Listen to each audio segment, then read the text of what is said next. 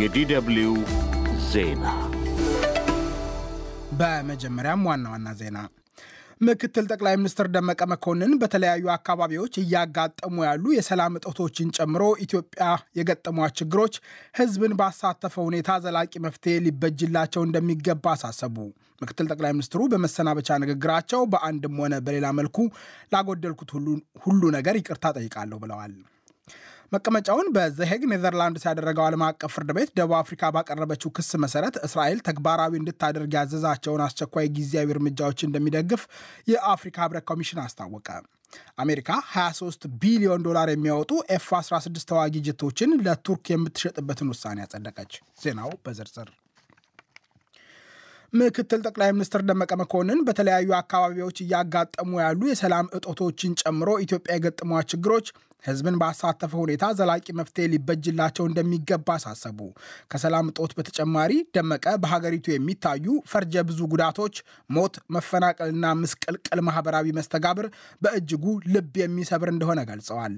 አቶ ደመቀ መኮንን በገዢው ብልጽግና ፓርቲ በተደረገላቸው የሽኝት መርሃ ግብር ላይ ባቀረቡትና በፓርቲው የተረጋገጠ የፌስቡክ ገጽ በተሰራጨ ንግግራቸው ኢትዮጵያ ገጠማት ላሉት የሀገረ መንግስት ግንባታ ፈተና እስከ ህገ መንግስት ማሻሻል የሚዘልቅ የመፍትሄ እርምጃ መውሰድ እንደሚገባ መክረዋል። ምክትል ጠቅላይ ሚኒስትሩ በመሰናበቻ ንግግራቸው በአንድም ሆነ በሌላ መልኩ ላጎደልኩት ሁሉ ነገር ይቅርታ ጠይቃለሁ ብለዋል። ደመቀ በምክትል ጠቅላይ ሚኒስትርነትና የውጭ ጉዳይ ሚኒስትርነት በስልጣን ላይ በቆዩባቸው ዓመታት ኢትዮጵያ ደም አፋሳሽ ጦርነትና በርካታ ግጭቶች አስተናግዳለች። የትምህርት ሚኒስትር የነበሩት አቶ ደመቀ የኢትዮጵያ ምክትል ጠቅላይ ሚኒስትርነትን የተሾሙት የቀድሞው የሀገሪቱ መሪ መለስ ዜናዊ ከዚህ ዓለም በሞት ተለይተው ኃይለማርያም ደሳለኝ ስልጣኑን ሲረከቡ ነበር። አቶ ደመቀ በምክትል ሊቀመንበርነት የመሩት የኢትዮጵያ ሕዝቦች አብዮታዊ ዴሞክራሲያዊ ግንባር ፈርሶ የተመሰረተው ብልጽግና ፓርቲ ምክትል ፕሬዝደንት ነበሩ።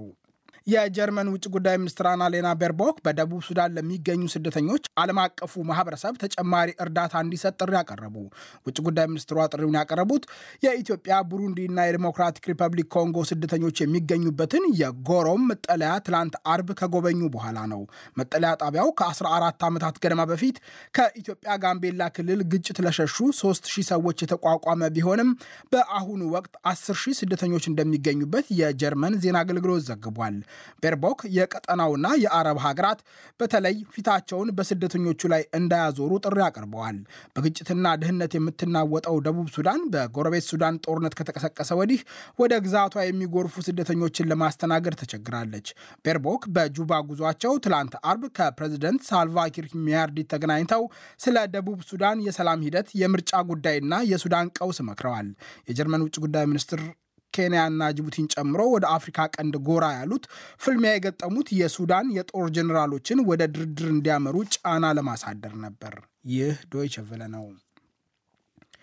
መቀመጫውን በዘሄግ ኔዘርላንድስ ያደረገው ዓለም አቀፍ ፍርድ ቤት ደቡብ አፍሪካ ባቀረበችው ክስ መሰረት እስራኤል ተግባራዊ እንድታደርግ ያዘዛቸውን አስቸኳይ ጊዜያዊ እርምጃዎች እንደሚደግፍ የአፍሪካ ህብረት ኮሚሽን አስታወቀ። ትላንት አርብ ያስቻለው ዓለም አቀፉ ፍርድ ቤት እስራኤል በጋዛ የዘር ማጥፋት ድርጊቶች እንዳይፈጸሙ ለመከላከል ሁሉንም እርምጃዎች እንድትወስድ ትዕዛዝ ሰጥቷል። ደቡብ አፍሪካ በእስራኤል ላይ ባቀረበችው ክስ በፍርድ ቤቱ የተላለፈው ውሳኔ ዓለም አቀፍ ሕግን የሚያስከብር እንደሆነ የአፍሪካ ህብረት ኮሚሽን ሊቀመንበር ሙሳ ፋኪ መሐማት ገልጸዋል። ብሪታንያ በበኩሏ የፍርድ ቤቱን ሚናና ገለልተኝነት ብትደግፍም ውሳኔው ትልቅ ስጋት እንደፈጠረባት ገልጻለች። የብሪታንያ ውጭ ጉዳይ መስሪያ ቤት ቃል አቀባይ ውሳኔው በጋዛ ዘላቂ የተኩስ አቁም ላይ እንዲደረስ ለሚደረገው ጥረት ጠቃሚ አይደለም ብለዋል። ፍርድ ቤቱ ትላንት አርብ ባስተላለፈው ውሳኔ በጋዛ የዘር ፍጅት ስጋት እንዳለ እውቅና ቢሰጥም እስራኤል ወታደራዊ ዘመቻዋን እንድታቆም ሳያስገድድ ቀርቷል። የተኩስ አቁም እንዲደረግም አስገዳጅ ውሳኔ አላስተላለፈም። እስራኤል በጋዛ ሰርጥ በፍልስጤማውያን ቡድኖች ላይ የዘር ማጥፋት እንዲፈጸም የሚደረግ ቀጥተኛና ህዝባዊ ማነሳሳትን መከላከልና መቅጣት እንደሚኖርባት ፍርድ ቤቱ ወስኗል። የፍርድ ቤቱ ዳኞች እስራኤል በጋዛ መሰረታዊ አገልግሎቶችና ለሰላማዊ ሰዎች ሰብአዊ እርዳታ መቅረባቸውን ማረጋገጥ እንደሚኖርባት ወስነዋል።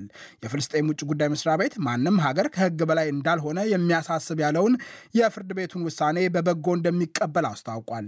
ከሐማስ ከፍተኛ አመራሮች አንዱ የሆኑት ሳሚ አቡ ዙህሪ ውሳኔው በጋዛ የተፈጸሙ ወንጀሎችን የሚያጋልጥ ብለውታል። ፍርድ ቤቱ ተኩስ እንዲቆም ትዕዛዝ አለመስጠቱን የእስራኤል ጠቅላይ ሚኒስትር ቤንያሚን ኔታንያሁ በጸጋ ተቀብለዋል። ይሁንና እስራኤል የዘር ማጥፋት ወንጀል ፈጽማለች በሚል የሚቀርብባትን ክስ ውድቅ ያደረጉት ጠቅላይ ሚኒስትሩ ሀገራቸው ራሷን መከላከል እንደምትቀጥል አስታውቀዋል። የተባበሩት መንግስታት የጸጥታ ጥበቃው ምክር ቤት በመጪው ረቡዕ በጉዳዩ ላይ ለመምከር ስብሰባ ተጠርቷል። ዓለም አቀፍ እውቅና ያለው የየመን መንግስት አሜሪካና ብሪታንያ በሁቲዎች ላይ የሚፈጽሟቸው ድብደባዎች በቂ አይደሉም አለ። አሜሪካና ሳውዲ አረቢያ ሁቲዎች በቀይ ባህር ላይ በሚቀዝፉ መርከቦች ላይ ጥቃት የመፈጸም አቅማቸውን እንዲያሳጡ ከሰንዓ የራቀው የየመን መንግስት ጥሪ አቅርበዋል። የአሜሪካ ጦር ዛሬ ቅዳሜ ጠዋት በሁቲዎች የተጠመዱ ጸረ መርከብ ሚሳይሎች ላይ ጥቃት መፈጸሙን አስታውቋል። ጦሩ እንዳለው የጥቃት ኢላማ የሆኑት ሚሳይሎች በቀይ ባህር ላይ ወደሚገኙ መርከቦች ያነጣጠሩና ሊተኮሱ የተዘጋጁ ነበሩ። ጥቃቱ የተፈጸመው ከኤደን ወደብ አቅራቢያ የብሪታንያ ነዳጅ ጫኝ መርከብ በሁቲዎች ከተመታ ከአንድ ቀን በኋላ መሆኑ ነው። ማርቲን ሉዋንዳ የተባለው መርከብ ከትላንት በስቲያ አርብ በተፈጸመ ጥቃት ጉዳት ቢገጥመውም በሰው ላይ የደረሰ ጉዳት የለም። በሳውዲ አረቢያ የሚደገፈው ፕሬዝዳንታዊ የአመራር ምክር ቤት የተባለው የየመን መንግስት መሪ ራሻድ አልአሊሚ እና አሜሪካ ራሳቸውን ለመከላከል የሚወስዱት እርምጃ በቂ አይደለም የሚል አቋም አላቸው። አሜሪካ 23 ቢሊዮን ዶላር የሚያወጡ ኤፍ 16 ተዋጊ ጀቶች ለቱርክ የምትሸጥበትን ውሳኔ አጸደቀች። አሜሪካ ውሳኔውን ያሳለፈችው ትላንት አርብ የቱርክ ምክር ቤት ስዊድን የሰሜን አትላንቲክ የጦር ቃል ኪዳን ድርጅት ወይም ኔቶን እንድትቀላቀል ይሁንታ ከሰጠ በኋላ ነው። ዋሽንግተን ባጸደቀችው ውሳኔ መሰረት ቱርክ 40 አዳዲስ ኤፍ 16 ተዋጊ የጦር ጀቶችን ከአሜሪካ ትገዛለች። የቱርክ 79 ተመሳሳይ የጦር ጀቶች እንደሚታደሱላት የአሜሪካ ውጭ ጉዳይ መስሪያ ቤት አስታውቋል። አሜሪካ ከቱርክ በተጨማሪ በ8.6 ቢሊዮን ዶላር 40 ኤፍ 35 የተባሉ ተዋጊ ጀቶችን ለግሪክ ለመሸጥ ወስናለች። ቱርክና ግሪክ የሻከረ ግንኙነት ያላቸው ጎረቤታሞች ናቸው። ይህ ዶይቸ ቬለ ነው።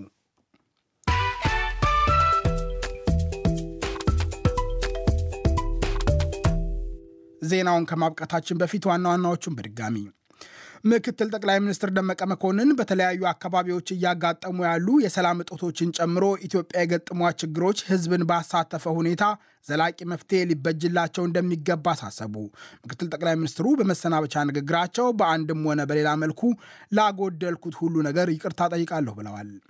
መቀመጫውን በዘሄግ ኔዘርላንድስ ያደረገው ዓለም አቀፍ ፍርድ ቤት ደቡብ አፍሪካ ባቀረበችው ክስ መሰረት እስራኤል ተግባራዊ እንድታደርግ ያዘዛቸውን አስቸኳይ ጊዜያዊ እርምጃዎች እንደሚደግፍ የአፍሪካ ህብረት ኮሚሽን አስታወቀ። ትላንት አርብ ያስቻለው ዓለም አቀፍ ፍርድ ቤት እስራኤል በጋዛ የዘር ማጥፋት ድርጊቶች እንዳይፈጸሙ ለመከላከል ሁሉንም እርምጃዎች እንድትወስድ ትዕዛዝ ሰጥቷል። አሜሪካ 23 ቢሊዮን ዶላር የሚያወጡ ኤፍ 16 ተዋጊ ጀቶችን ለቱርክ የምትሸጥበትን ውሳኔ አጸደቀች። ዜናው በዚሁ አበቃ። ጤና ይስጥልኝ።